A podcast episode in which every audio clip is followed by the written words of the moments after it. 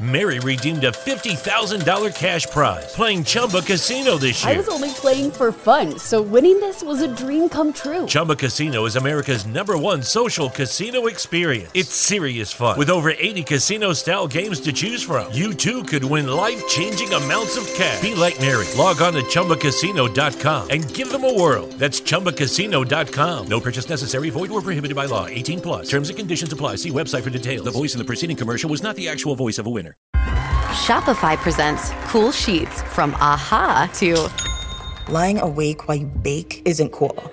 I suffered from the wrong kind of hot in bed, heat induced insomnia. That was my aha moment. Bed sheets that keep you cool. Then I thought, how do I even sell bed sheets? That's when I had the idea that made it all possible signing up on Shopify. With the help of Shopify's intuitive online store creator, I started selling sustainable bamboo sheets that keep cool year round. And my cool idea became a reality. Hot sleepers around the world rejoice. Shopify makes it simple to keep your cool while starting and growing your business. Start selling with Shopify today and join the commerce platform powering millions of businesses worldwide. From aha to anything is possible. This is Possibility, powered by Shopify. Start selling online today. Sign up for a free trial at shopify.com slash free 22. Shopify.com slash free 22. Welcome to the MD's Fantasy Football Show. Now for your host, Dan Mater. And welcome back, MD Nation, to the show. We are kicking it off today with the Sunday night, the Monday night recaps, and the waiver wire report, the week four recap closing off in today's episode.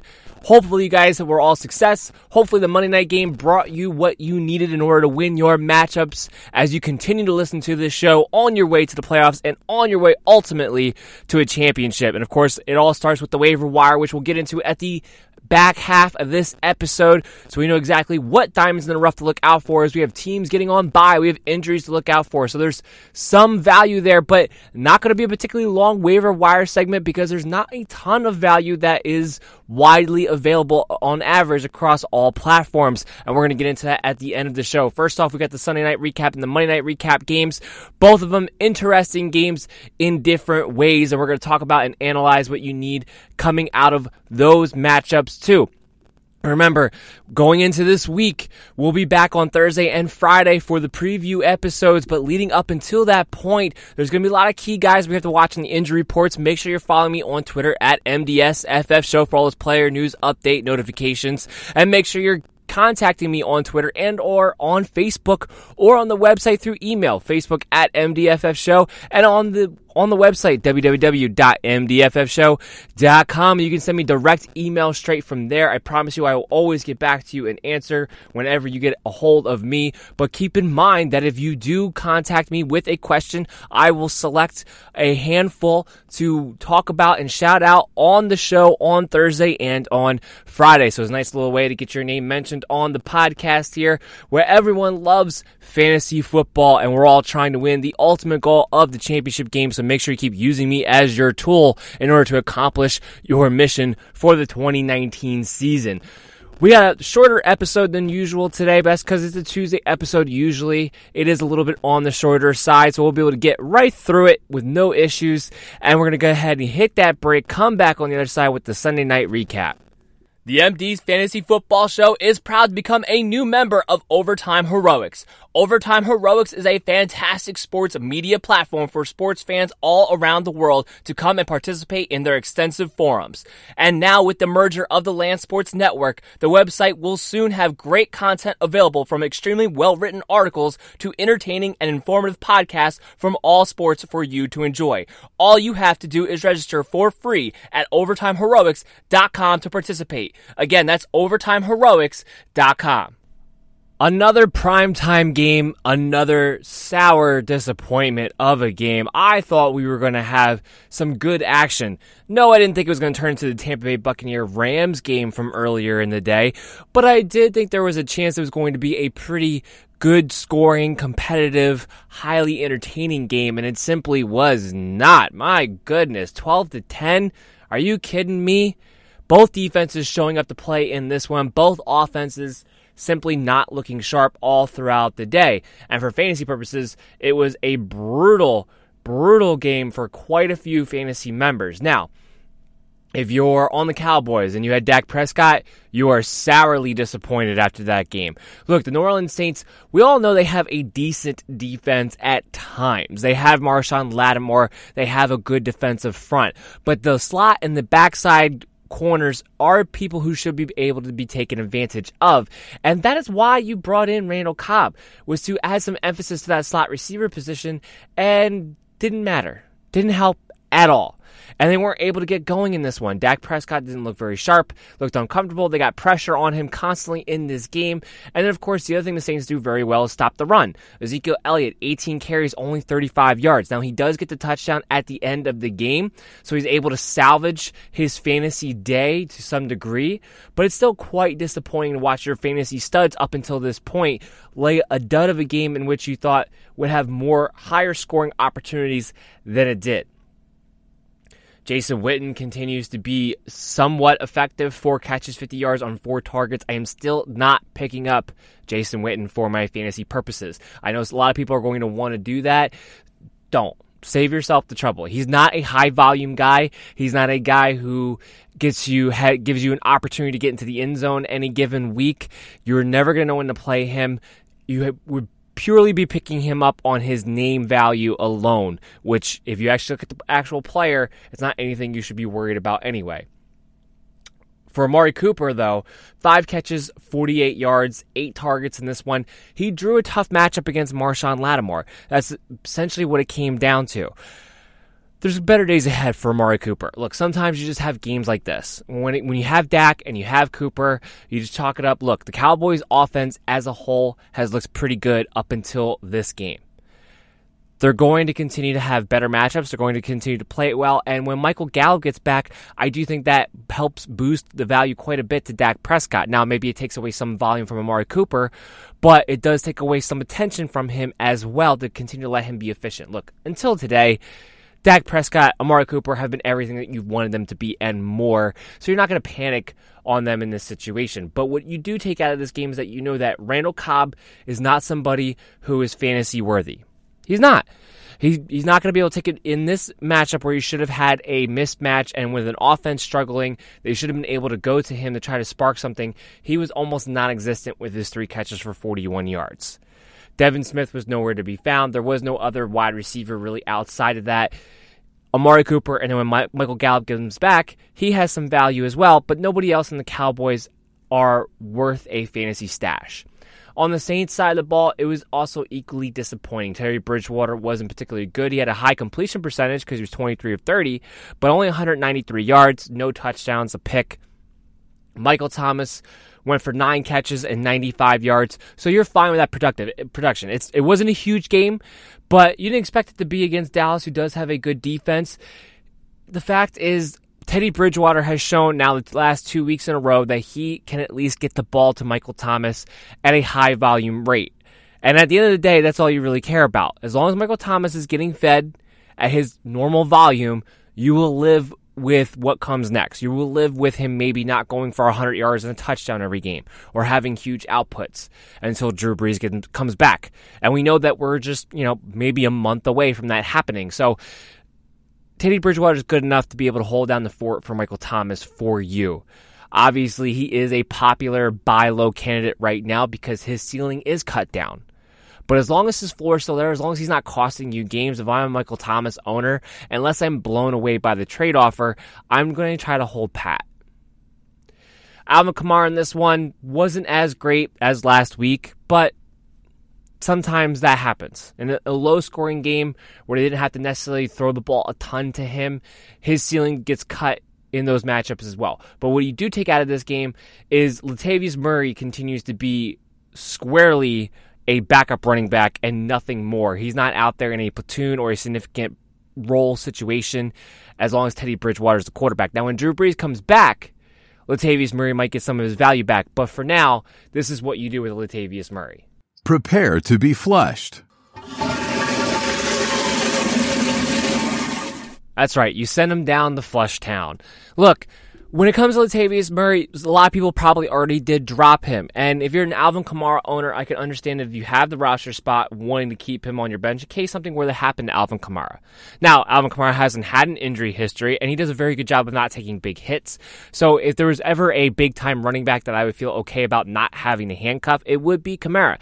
Latavius Murray is a good running back, though, and if he gets the opportunity, he can be effective. But it's clear that as long as Teddy Bridgewater is the starter, they want to keep Alvin Kamara out there as much as humanly possible because they want to keep giving him the best weapons as much as they can. Now, technically, technically, Latavius Murray actually got to start in this one because he came out for the first play of the game and they gave him the ball. That was pretty much it. He only had four carries for 14 yards in this one. He had one catch for six yards, while Alvin Kamara had 17 carries for 69 yards, three receptions, 20 yards. He had 20 touches in all ball. Usually in a game in which Alvin Kamara gets 20 touches, you're going to do okay. It was a tough matchup. He didn't get as involved in the passing game in this one. That'll change moving forward. Uh, not going to worry about anything there.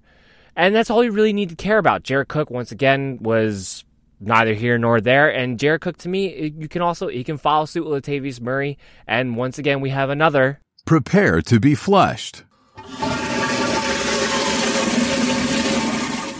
People have been wanting to hold out hope for Jared Cook because of the name, because it's the Saints and their history with Jimmy Graham, the tight end.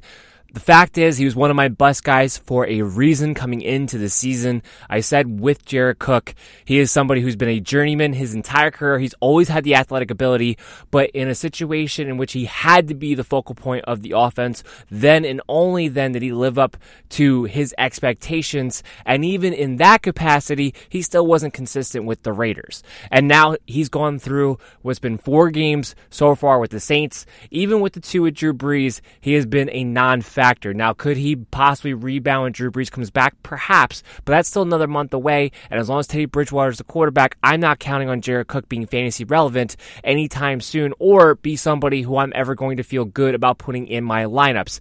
He is nothing but a bottom floor feeder at this point. You have to go ahead and move on from Jared Cook if you are still holding out hope. Have to that pretty much wraps up for the Sunday night recap. There's not a ton to go over there. As, as, far as those two teams go, being such good teams, they only have a few guys who are actually fantasy relevant that you actually lean on. So there's not a lot of analysis to go around for that one. We're going to take a quick break, come back on the other side. We're going to talk about the Monday night football recap.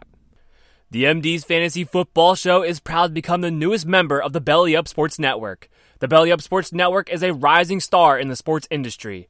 After having emerged onto the scene in just a year, they have accrued a massive following with bold articles, standout podcasts, and great debate amongst followers in the forums. Sign up for their newsletter and get access to all of the information throughout the Belly Up Sports Network. Go to bellyupsports.com today to join. Be bold and stand out.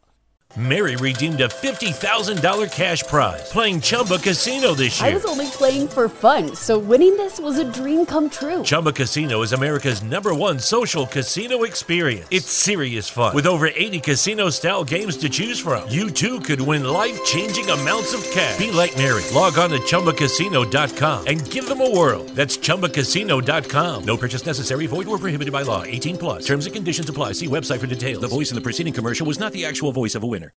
We have the Monday night game, the recap here, and what an interesting game it was for the Pittsburgh Steelers, of course, the Cincinnati Bengals were thoroughly dominated on both sides of the ball. And we'll start off with them just because the synopsis is going to be pretty quick. Look, Andy Dalton is a streaming quarterback in plus matchups. This wasn't a game in which I told you guys to stream Andy Dalton, so hopefully none of you did. But next week when he plays Arizona, you can go right back to it. I'm not worried about their performance. They got dominated on primetime football. What else is new for the Cincinnati Bengals and for Andy Dalton? That's why I took I picked up Pittsburgh Steelers defense as a streamer option this week and told you guys all as such leading up into the week. There's certain situations where you just don't play guys. Dalton goes back to being a streaming worthy quarterback starting next week against Arizona in a very plus matchup where they should have extra targets and it should be a competitive game for all four quarters because both teams are equally bad right now. And I'm not going to worry about it. Look, we have to figure out what's going on with John Ross as he got a little bit banged up in this game, came down on the shoulder injury. So it's not a concussion. That's the good news. We have to see what details come out later on on Tuesday and on Wednesday to see exactly what that injury is going to be. That will play a role. But you know that Andy Dalton's going to have volume moving forward, and in better matchups, he can continue to be a streaming quarterback. This was his first bad game of the year, so I'm not going to panic on him moving forward. I'm not taking much out of this game. For Joe Mixon, I was fine with it look, this wasn't going to be a great matchup. We knew the Bengals were probably going to have to come back from behind at some point. The only thing you would like to see is Joe Mixon be a little more productive in the passing game. He only had four catches, but for one yard on five targets. He's got to get more efficiency there in order to compact his rushing ability because otherwise, he's somebody right now because that offensive line is so bad, because they're so going to be so matchup dependent in their success. He is somebody who has a pretty low floor in tougher games. And being that he's a guy that you draft drafted to be your lower end RB1 or a high end RB2.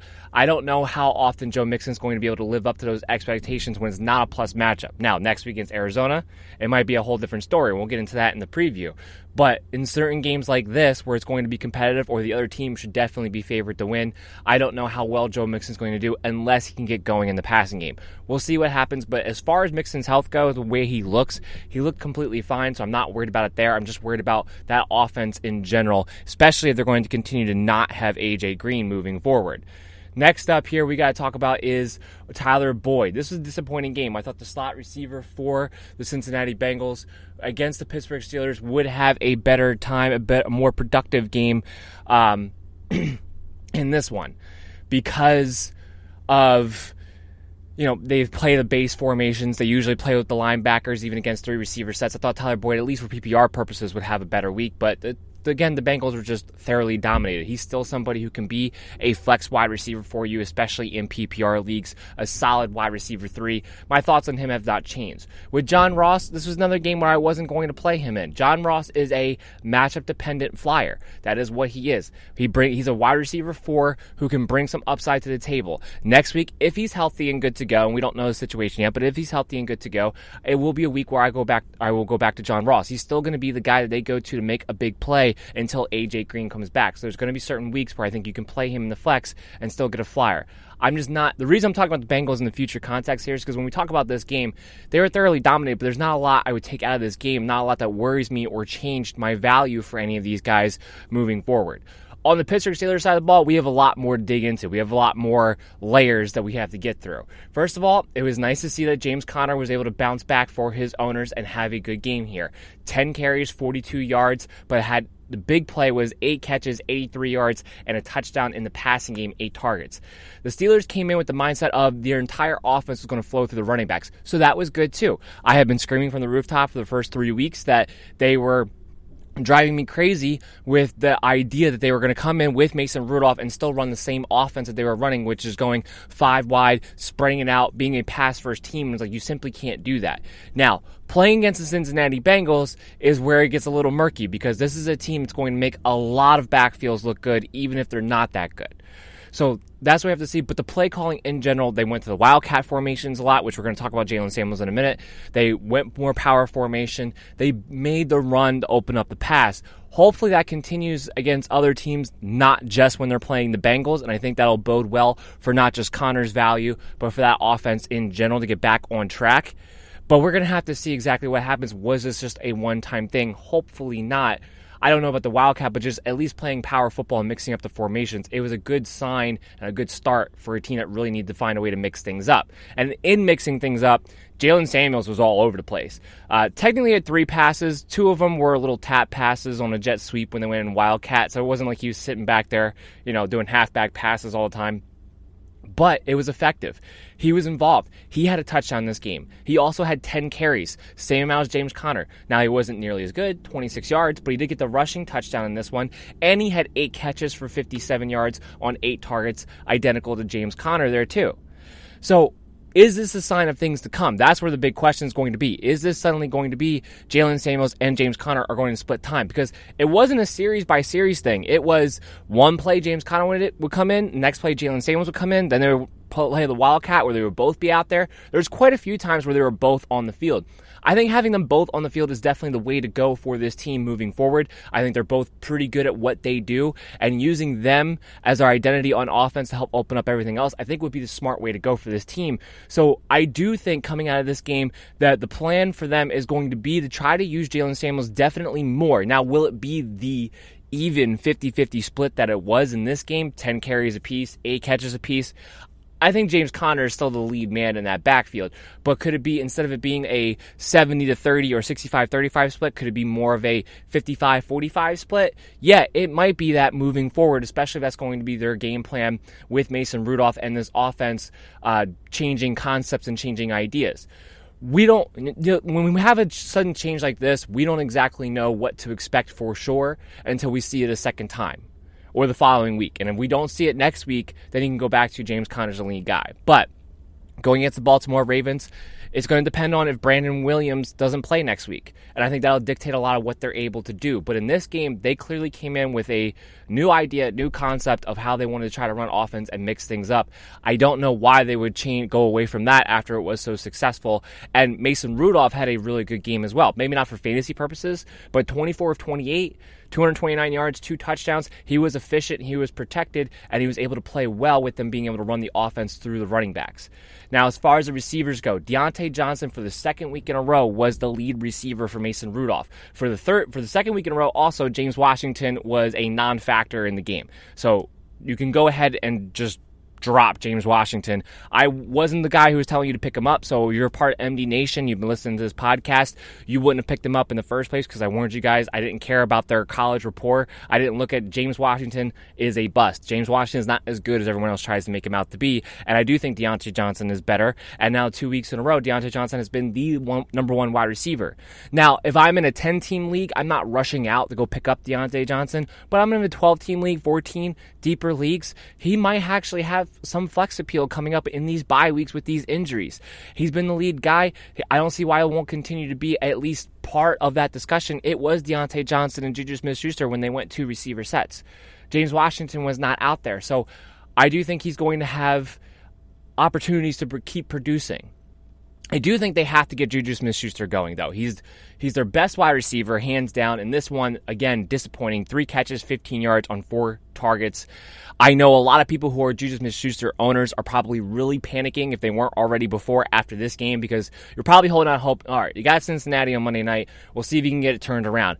And then being that he did not get it turned around in this game and was hardly utilized in the game in which the Pittsburgh Steelers dominated, I know a lot of Schuster people are going to be panicking he's he's a buy low candidate for me. Look, Schuster is still a very good wide receiver. Now, I didn't believe that he was going to be a superstar like a lot of other people did, but I also don't think he's bad. I also think that they are going to have to put an emphasis at some point to get him going because he is going to be a vital piece of that passing offense, and he's too good to just have him be a non-factor in these games. So I do think there's going to be emphasis on that. I don't love the matchup against Baltimore next week, so I don't know if it starts off next week, but I do think he's somebody that I'm willing to buy low on and expect wide receiver two type of production for the rest of the season. I'm not ready to just bail on Juju Smith-Schuster. Now, the idea that he could be a wide receiver one, yeah, that's gone. That that's not going to happen. But he can still be a pretty good wide receiver two for you, and if it doesn't cost you that much, he's somebody I might want to pick up. That pretty much wraps it up for uh, the Steelers analysis here. So uh, that pretty much wraps it up for the Monday Night Recap, actually. We don't have much else to talk about. I thought I had something else, but nothing else there that we really need to go over just now. So, what we're going to go ahead do is we're going to hit the break, come back on the other side with the waiver wire report. The MD's Fantasy Football Show is now partnered with the Unwrapped Sports Network. Unwrapped Sports Network has a top notch sports blog covering all sports all the time with a team of talented writers. You can also visit their podcast page to listen to this show and several others covering multiple sports. Sign up for their newsletter and never miss a thing at unwrappedsports.com. Again, that's unwrappedsports.com. Now let's go ahead and get into the best part of the show, which is the waiver wire. Because whether you won or lost in week four, you're at the point now where you're ready to move on to the next week. And you have to know exactly what moves you have to make to put yourselves in the best position to make another win out of week five. And that all starts with the waiver wire. All the trades flow through there. All, all the depth you get, all the plays, all the spot starts especially now that we have we're full swing in the bye weeks with four teams on bye this week, and it's just going to increase as we get further and further along. Yeah, waiver wire is more important than ever.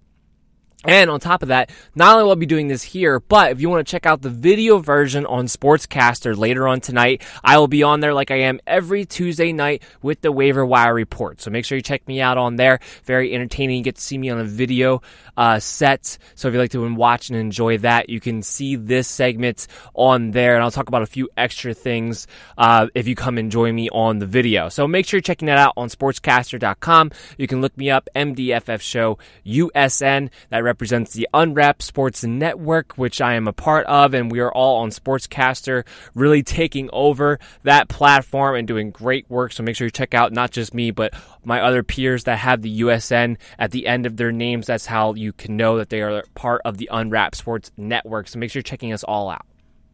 Now let's get into our actual waiver wire segment. Let's get into let's get into the meat here. Let's get into the bones. Let's get into what's going to make your team win for week five or moving on in the future because I have some guys on here that might be better as stashes or might be somebody you want to stash. Now I know what you're thinking. We're going into bye weeks. We're going into weeks where people are hurt. A lot of teams are not going to have the roster capability to stash players, but those who can are the teams that are able to make long-term decisions while everyone else is making a short-term one.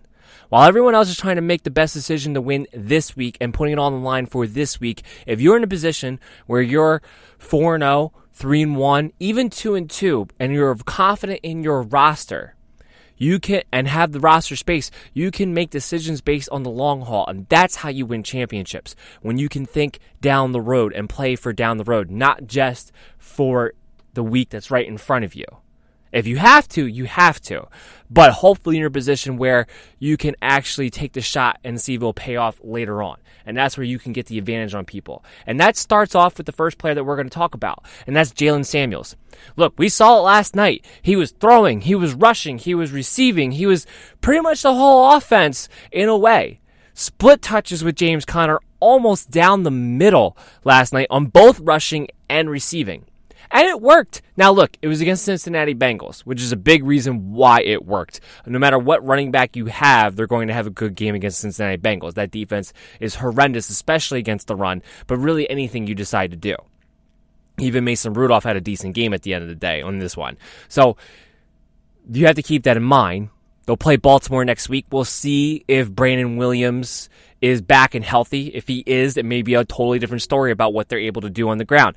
But if you're a James Conner owner at the very least, you need to own Jaylen Samuels. And he's only 19% on average across all platforms owned right now, which means he's widely available in most of your leagues. So if you're a James Conner owner, you need to own Jaylen Samuels because you know that if anything happens to Conner, who does have a history of nagging injuries here and there, Jaylen Samuels is going to be the guy. Now, a lot of people want to make the argument that Benny Snell would platoon, and he would as far as spelling him, but I don't think Benny Snell is really that great at football. Uh, he doesn't have a skill set that really impresses me in any kind of way. And while Jaylen Samuels is a much better pass catcher than he is a rusher, I do think he would probably get at least 60% of the work across the board. And if he's getting at least 60% across the board, he is the guy you want to own. You will be able to start him as a high end RB3 at the very least, possibly a low end RB2 if this offense is able to get themselves going, but at least a high end RB3, making him a valuable flex play. So if you have James Conner, you should own Jaylen Samuels.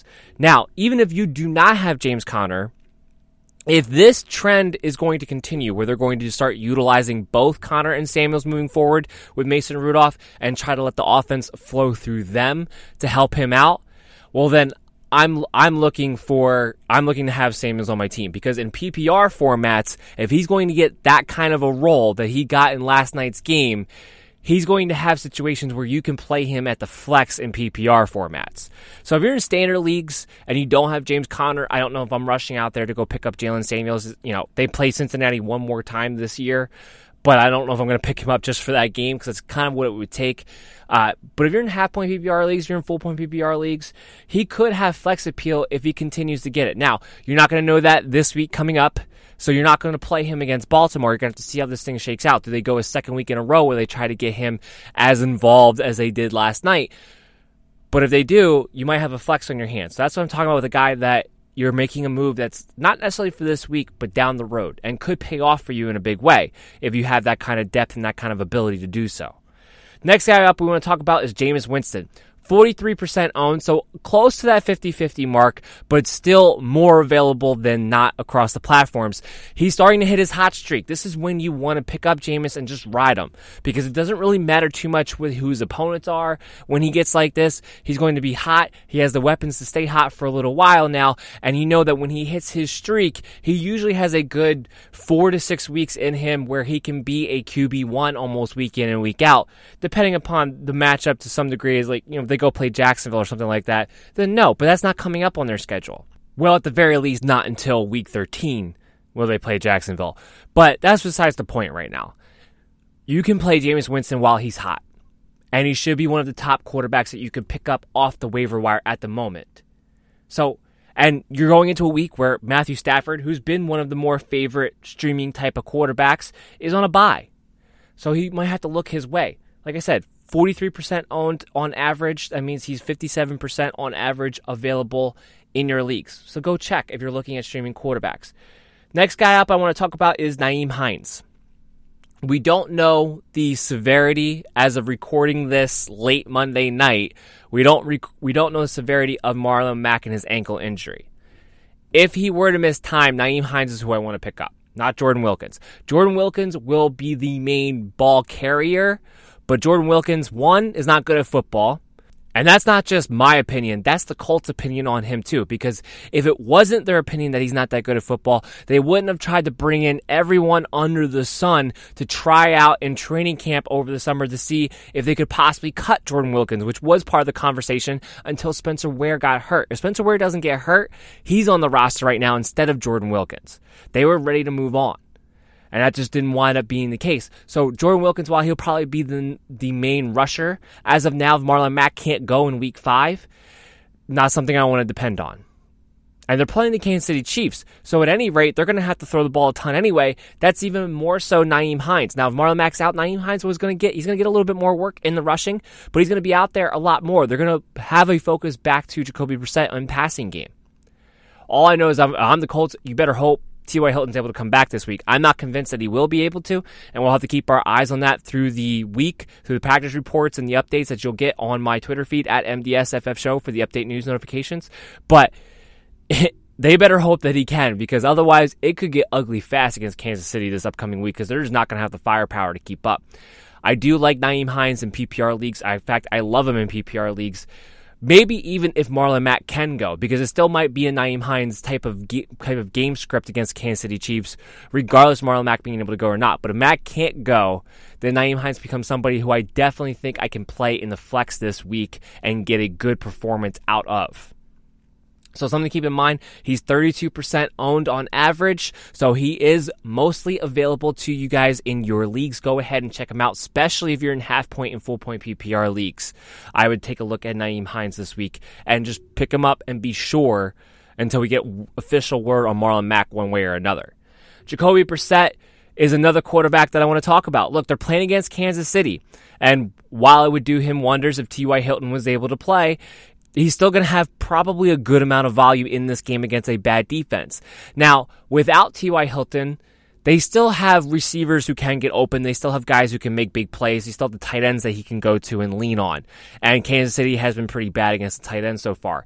So he's going to have weapons to at least try to move the ball. And because I expect him to be pretty much coming back from behind throughout this entire week, I would think that he's going to have a good amount of volume. That makes Jacoby Brissett one of my top streaming quarterbacks of the week. He's 34% owned on average, so he's somebody you could go ahead and pick up if you lose out in the Jameis Winston sweepstakes or if you have somebody on bye.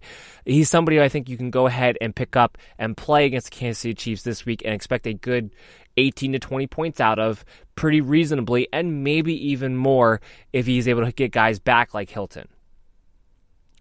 Next guy I'm going to talk about is a. I had one a couple weeks ago where I talked about a defense. I said I wasn't going to talk about a defense very often.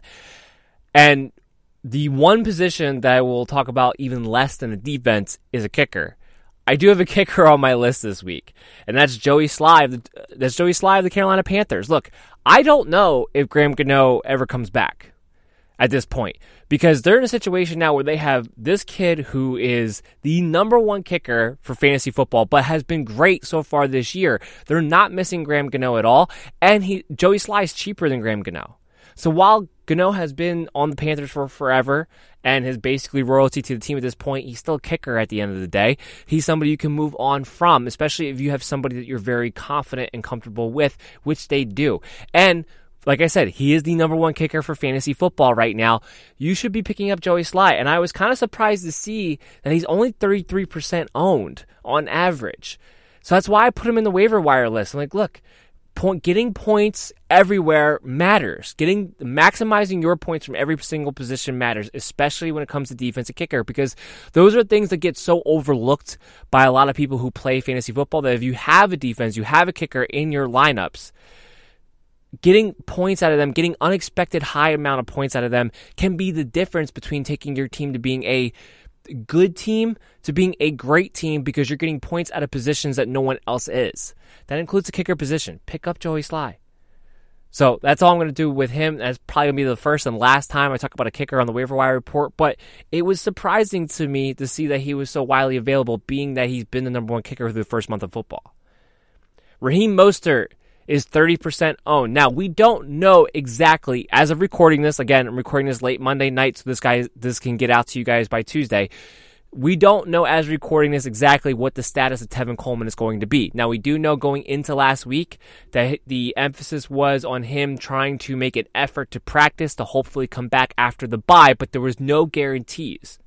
So, Raheem Mostert is a guy that you keep your eyes and ears peeled on Tevin Coleman. Now, maybe you don't use a priority on him. In fact, I would say definitely you don't use FAAB budget on him in this situation. And I'm going to go over FAAB budget with all these guys at the end. But he's somebody who, after the priorities and the waivers and all that clear, that when we get into Wednesday and Thursday and we start to see what the practice status of Tevin Coleman is, Raheem Mostert still has flex appeal. High, it's a high floor, not a high ceiling, but high floor flex appeal if Tevin Coleman can't go because of his role in the offense. So at 30% owned, he's somebody just to keep in mind. The next guy I want to talk about is going to finally have a lot of people excited. Keke Coutee, 28% owned. Kenny Stills pulled up with a hamstring issue last week. He's probably going to be out at least this week, maybe for a couple of weeks. That means Coutee is going to get an opportunity to get his third slot receiver job back.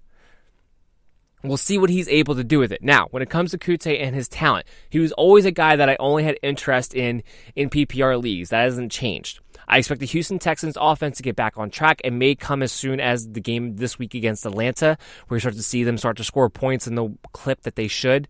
They went through this last year where they went through a slump kind of early on. They weren't able to get going, and then all of a sudden they snapped out of it. Sean Watson goes back and winds up being the third quarterback for fantasy football purposes overall, and the offense as a whole snap back to it. They went through this before, so I have faith that they're going to be able to get back to where you want them to go again sometime soon. With Keke Coutee out there, that could it could be a big thing. Why? It could be a chain mover for them. I like I said, I don't like him in standard leagues. And even in half point PPR leagues, I think he's just nothing more than a wide receiver four that you have to play in a spot start. But in full point PPR leagues, I do think he's somebody that you can pick up and be able to play at some point. That that's all I would say. At some point, you're going to be able to pick him up and play. So especially if Kenny Stills is going to miss time with the hamstring issue, which I think he will. So I don't know if you can pick him up and play him with any confidence against Atlanta this week, but I would pick him up counting on Stills to be out for probably a couple weeks because it looked like a pretty significant pull, especially just just the way he came up after that catch yesterday. We still, like I said, we still don't have any details as far as the severity goes. We'll get that as we go. But I do think he's somebody who's going to prove valuable in PPR leagues, especially as the Houston offense gets going again. Next guy I want to talk about kind of in the same vein, Geronimo Allison. Now he is somebody who you might want to play this week. Packers play the Cowboys. It's not a fantastic matchup, but there's not an expectation for Davante Adams to play.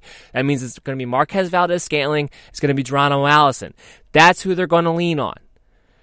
And I think of those two, as far as being a chain mover goes and a red zone threat, that's going to be Geronimo Allison. Look, Marquez Valdes-Scantling, I like him. He's good. He's developing. I think he's another year away before being able to take his next leap up, and then he'll be really scary and good and exciting to watch, I think, next season along with Davante Adams. But for right now, I think with no Davante Adams in a tough matchup against Dallas, you're going to have to go with dependable.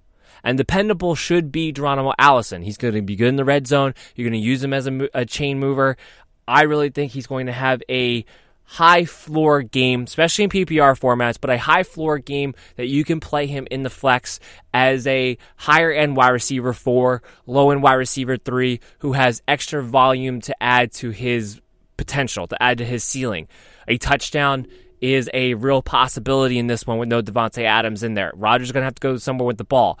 Uh, he has thrown to Allison in the red zone already this season when given those opportunities. So Allison, to me, who's only 27% owned, is somebody you might be able to pick up and play this week if you're looking for a third receiver or a flex spot. Next guy I want to talk about is Alexander Mattison. I left him off the waiver wire report last week after I said that I was going to keep him on there every single week until his uh, ownership went up, especially by Dalvin Cook owners. It's only gone up by 2% since then. He's still only 24% owned. I don't know what he has to do when he's given his opportunities in that Minnesota offense to show that he's somebody who has to be owned by all Dalvin Cook owners. Now, I put him back on the waiver wire report this week because that's not the only reason why you should pick him up this week. This is the one week where if you're desperate because of injury, because of bye weeks, Alexander Mattison is someone who I think could actually have flex appeal this week against the Giants.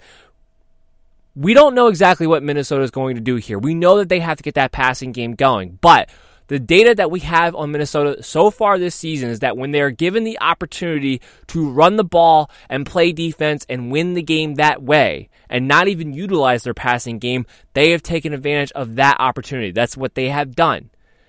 And against the Giants, I know they look more competitive. I know they beat Tampa Bay. I know they just dominate the Redskins. There's a long cry between the Buccaneers, the Redskins, and then the Minnesota Vikings. And the Minnesota Vikings are coming off of a tough loss against Chicago where they didn't look very good. I think the Giants are about to run into a buzzsaw with Minnesota. And a big part of that's going to be Dalvin Cook's going to run crazy, but Dalvin Cook can only carry the ball so many times. I think Minnesota's going to get up big. I think there's a good chance Alexander Mattison is the guy in the fourth quarter. And I do think even when he gets opportunities throughout the game to spell Dalvin Cook, he's going to have opportunities to produce. Remember, a couple, it was just a couple weeks ago he went for 56 yards and a touchdown. I think him getting into the end zone is something that's a real possibility, which is why I'm saying he could be a flex play this week. Now, obviously, he's a more of a desperation flex play. He's, you know, you have killer bye weeks or you have you have an injury right now and you're just looking for somebody serviceable, I think he's going to be somebody who can be serviceable for you. So it's not just being a Dalvin Cook handcuff this week, it's a possible flex play appeal this week, too. Next guy I want to talk about is Preston Williams. He's only 9% owned, and the reason I want to talk about him is because somebody on this Dolphins team is going to be fantasy relevant at some point this season. We saw the first signs of life out of their offense this past week. It wasn't much. It was only one touchdown, and that one touchdown went to DeVante Parker. But since Josh Rosen's taken over, and even the one week before that, Preston Williams has been the receiver getting the most targets in this team. Now, Albert Wilson may be back sometime in the next couple of weeks. I don't think Albert Wilson's going to take a ton away from Preston Williams or DeVante Parker, quite frankly. And Preston Williams has been impressive. He's gotten the extra opportunities. So it's a situation where he has a higher floor than DeVante Parker. Look, Parker got the touchdown, but it was on a blown coverage. There was nobody around. That's why he scored the touchdown. So if it wasn't for that, Preston Williams would have had once again the better day. Now, obviously, this is somebody who I'm talking about picking up because he's a wide receiver five, high end wide receiver five, more of a wide receiver four that you would only play if you have to because of the bye weeks, because of injuries. But that's why I'm talking about him because we are in those situations now. And if you're looking for somebody who just, I need a receiver off the waiver wire, I'm in deeper leagues where I, there's just nothing to be had. Just give me somebody who I at least know is going to be targeted and at least have an opportunity to give me something. That's Preston Williams. That so like I I'm not going crazy. I'm not wasting a priority. I'm letting waivers clear. I'm not spending FAAB budget on him. But he is somebody who I'm going to pick up in that situation because you know he's at least going to get targets. He has every single week so far, and except for week one, has out targeted DeVante Parker so far this season. So that's why I wanted to add him in on there. The last two guys I want to talk about are more honorable mentions. They're not really part of my guys that I want you to go ahead and pick up, or they're not really part of the waiver wire requirements. Which, so explaining that is Golden Tate. Golden Tate here 51% owned. So he he doesn't quite meet the less than 50% threshold that I go off of for the waiver wire report. But the reason I want to honorably mention him is because it's close. It's only 51%. He's coming off suspension this week. So if on average 49% of the leagues out there he's available, he's somebody to pick up, especially in PPR leagues. We got to see how this whole situation is going to shake out with Daniel Jones and the Giants. But you figure more times than not, they're going to be in situations that they're going to have to come back from behind, especially with no Saquon Barkley. They're probably going to have to lean on the pass, maybe more than they want to, but the volume is going to be there. So if you're sitting in a half point or full point PPR league, I'm looking at Golden Tate. Now, in standard league, unless I need a, I need a guy who, just to be serviceable, just has a high floor, maybe due to volume, I, am not so keen on him in standard leagues because the opportunities of him scoring touchdowns, the opportunities of him going over 100 yards are just not as good. But in PPR, half point PPR leagues, yeah, I think he's going to be the slot receiver. I think Daniel Jones is going to find a comfortable target to help try to move the chains. And like I said, I think there's going to be volume there, especially in garbage time for him and Shepard at times. They're not going to be high end plays, but they're going to be high floor plays week in and week out. So he's somebody to look at if he is, you know, if he's going to be available to you. The other guy I want to talk about is Chris Herndon. And for the other reasons, a lot of people around the fantasy industry are going to have Chris Herndon in their waiver wire reports this week or talk about him as a as a must pick up at the tight end position. I want to mention him because he is not somebody who I'm targeting in any format, in any scoring format. And if you're part of MD Nation, I'm just warning you now, he's not somebody you should be going after. I talked about this in the offseason. Even before he was suspended, Chris Herndon was one of my top busts, not just at the tight end position, but one of my top busts as a player heading into this season. He was getting a lot of hype. A lot of people like him. First of all, for a couple of reasons. First off, I don't think he's nearly as talented as people try to make him out to be. He's a decent athlete. I don't think he's fine tuned as a tight end. And I think the fact that he's been out for the last four weeks, he really needed all the practice he can get to try to get up to that point. I don't think he's there yet. Second reason, Adam Gase doesn't do well with tight ends. Doesn't. Period. They're not part of the game plan. They're not what he wants to do. He wants that ball over the intermediate and short part of the field to go to the slot receiver. He's not looking for it to go to the tight end. So I don't know why people think he's suddenly going to get amplified or have all these opportunities. He's not in a favorable situation. So don't go pick up Chris Herndon. Let someone else make that mistake. Let someone else spend FAAB and lose a priority on a tight end that they think could be a, a, tight, a surprise tight end one to help turn their season around. Leave it alone. Chris Herndon is not going to do a damn thing this season. So I'm not worried about it at all. So I just wanted to put that out there. I wanted to mention him because I know a lot of people are going to be talking about him all week long, and I don't want the listeners of this show making that mistake. Let someone else make that mistake. Believe me, and even if he does have a decent rest of the way, you're not going to miss him. There's going to be other options you're going to be able to go to. And make sure you're coming back here, and I will lead you the way to find those options that I think are going to have much higher ceilings than Chris Herndon in a Adam Gase led offense. That's going to wrap up the show. I hope you guys all enjoyed it. It was a great Tuesday edition. Remember, we're back on Thursday with the Week 5 preview, part one, where we talk about the Thursday night football game. And we'll talk about all of the 1 o'clock games, analyze that, give you all the injury update reports so you know what to do there. You know what guys are looking healthy or looking like they may not play early on in the season. Make sure you're following me on Twitter for that too, at MDSFF Show. Make sure you're following me on Facebook at MDFF Show and on the website, www mdffshow.com is all the rankings for week five will be updated on there. Uh, on th- by Thursday afternoon for you, so you can go ahead and look at what the expectations should be for your players based off of those rankings. So make sure you're utilizing that and checking that out. Uh, make sure you're checking out one of my networks, oh, Belly Up Sports Network, Overtime Heroics Network, Unwrap Sports Network, which is part of the Sportscaster program that I will be on later tonight with the Waiver Wire Report video that you'll be able to go check out later on tonight. Make sure you check out any of them. All my peers in those networks are doing great work, great sources of information that you can utilize for yourselves. And make sure you listen to this podcast on Radio Public, Apple Podcast, Spotify, Stitcher, Google Play, anywhere you go to for your podcast apps. We are widely available to you. And wherever you do listen to us, you can really help out the show in a big way if you subscribe and leave a comment, leave a rating if they allow you to do so. It really helps boost the show, boost the recognition to help us be able to even more inform you, give you even better shows, more entertaining, more information, more everything. That's what it allows us to do by the more exposure that we get. So if you want to help out the show, that's the best way that you can help us out. And I really, really appreciate it from MD Nation, you guys. All right, we're going to close it down. I hope you guys have a lovely day, and I will see you on Thursday.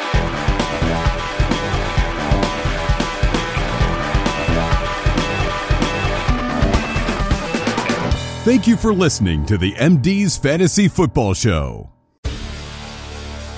Hi, I'm Maria. And I'm Mike. And we're Team, ready. Black Hills Energy knows your home is where your heart is, so they want you to be ready. It's all about keeping you safe, prepared, and making your home as energy efficient as possible. Everything from how to weatherize your home to how to stay safe during extreme weather. Be ready for anything. Go to blackhillsenergy.com slash team ready.